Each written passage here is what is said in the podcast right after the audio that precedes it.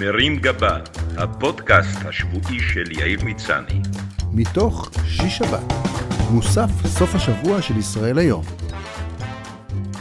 והשבוע יצא מלך. רגע לפני האירוויזיון בליברפול, ואחרי המון שנים של המתנה מורטת עצבים, בשבת יוכתר סוף סוף רשמית צ'ארלס השלישי למלך אנגליה. יחד עם רעייתו קמילה הם יצאו מארמון בקינגהם בכרכרה שתהיה רתומה לשישה סוסים, והממלכה כולה, אולי חוץ מהסקוטים, תנפנף בדגלים ותמחא כפיים.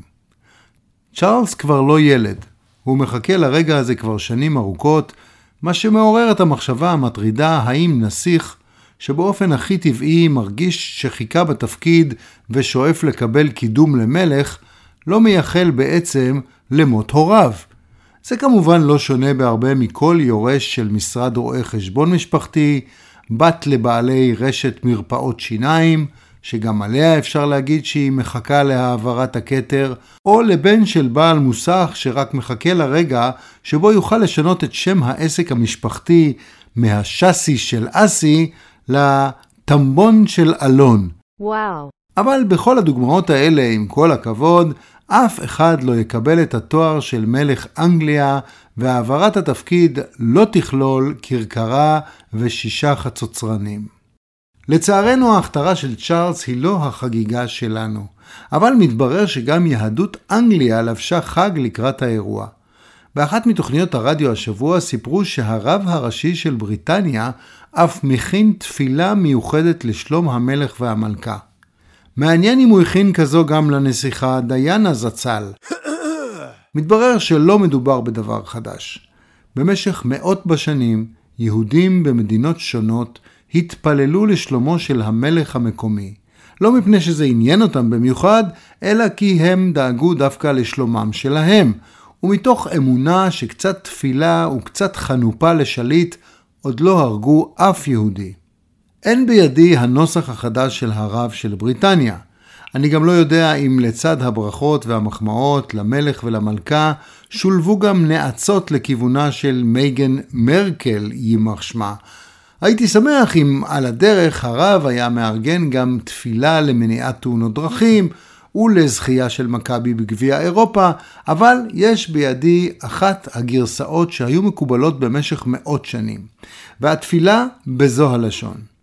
מי שברך מלכי אומות העולם ונתן להם כבוד, והמשילם, הוא יברך אדוננו המלך, למשל צ'ארלס השלישי, שהוא רחמן על ישראל, מלך מלכי המלכים יאמצהו, מלך המלכים יברכהו, מלך המלכים יעזרהו, מלך המלכים ייתן בליבו רחמנות לעשות טוב לישראל ונאמר אמן. And I do. ראשית, לא אנחנו נאמצהו ונברכהו, אלא מלך המלכים יעשה את זה עבורנו.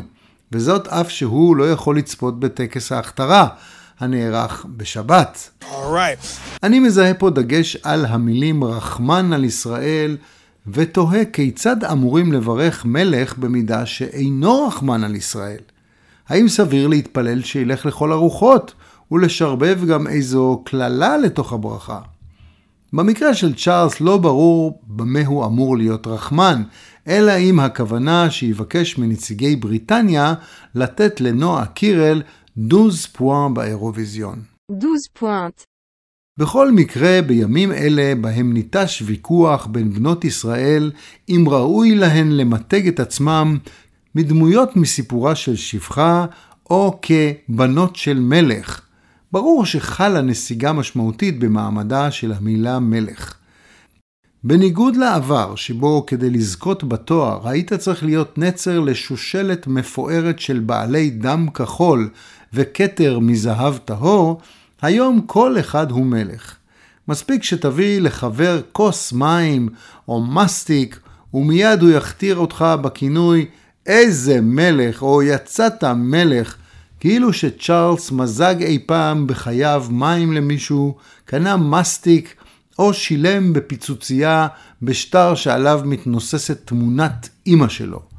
וכל אחת היא בת של מלך, שלא לדבר על מלך השערים, מלך הפלאפל, מלך הקסטות, מלך הנרגילות או מלך האריות.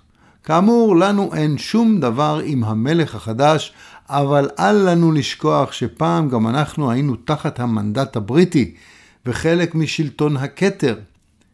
ואף שבאותה תקופה עשינו כל מאמץ כדי לגרש מכאן את הבריטים מטעמים מובנים ומוצדקים, לאור המצב הנוכחי במדינה, אני חושב שצריך לעשות חשיבה מחודשת על כל העניין, ולבחון שוב את האופציה לחזרתם, בתנאי שהם עדיין בעניין. Thank you. ראשית, אין דבר מאחד יותר מאויב משותף, והימצאותם של חיילים בריטים בארצנו תחבר תוך שנייה את כל חלקי העם, שבמקום לריב ולהפגין זה נגד זה, יתאחדו נגד הכובש הזר עם הכומתות האדומות והאפים העוד יותר אדומים. מכיוון שמחירי הטיסות בקיץ מאמירים, אפשר בהזדמנות זו להחזיר לפעילות את ספינות המעפילים, שהיו לגמרי לואו קוסט, בתנאי שהפעם יסדרו בחוף דיוטי פרי. גם כך מערכת המשפט שלנו מבוססת על זו הבריטית, והחזרתם לכאן עשויה לסיים את הטירוף סביב המהפכה המשפטית. אני באופן אישי תמיד אהבתי את הפאות הלבנוונות שעורכי הדין והשופטים הבריטים מניחים על הראש בזמן העבודה, ופאה כזו בוודאי תשפר את הלוק של שמחה רוטמן. ואם כבר אנגלים אז עד הסוף. אפשר יהיה לאמץ כאן גם את שיטת הנהיגה של אנגליה, כולל הנסיעה בצד שמאל. גם ככה נהגי ישראל נוטים להישאר במסלול השמאלי של הכביש, גם אם הם נוסעים ב-20 קמ"ש. כך יהפוך ההרגל הזה לחוקי. מאז ההתנגדות למהפכה המשפטית וההפגנות ברחובות, חווינו גם תסיסה בקרב אנשי המילואים והטייסים. חיילים אנגלים שיגיעו לכאן יפטרו אותנו מהעניין הזה, ויקחו על עצמם את כאב הראש של הפיגועים, המחסומים, הגנה על התנחלויות, טילים מעזה, חיזבאללה ואיראן. אנחנו נוכל לשחרר את חיילינו, והפעם לא רק את החרדים, ללמוד באוניברסיטה, ללכת להייטק או לעשות שירות לאומי בחסמבה. המשטרה הבריטית תתמודד עם הפשיעה בחברה הערבית ותילחם בנשק שמוחבא בערים הערביות, הרי יש להם ניסיון קודם עם הסליקים שבהם המחתרות החביאו נשק בכל מיני קיבוצים. שוטרים ופקחים בריטים יחלקו דוחות בכבישים, מי לא רוצה לקבל את הדוח שלו עם קצת yes sir, no sir, כולל אנשים שהסר היחיד שהם פגשו זה סיר ג'חנון. בזמן האחרון רבים מאזרחי ישראל מתעניינים בקבלת דרכון פורטוגלי.